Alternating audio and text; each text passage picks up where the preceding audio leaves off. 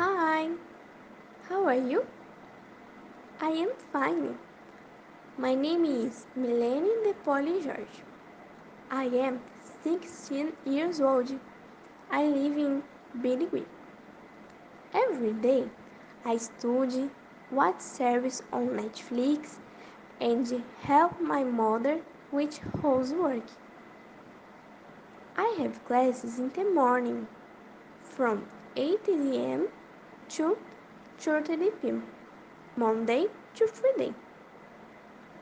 In my spare time, I like to go out with my friends and watch Riverdale and Stranger Things.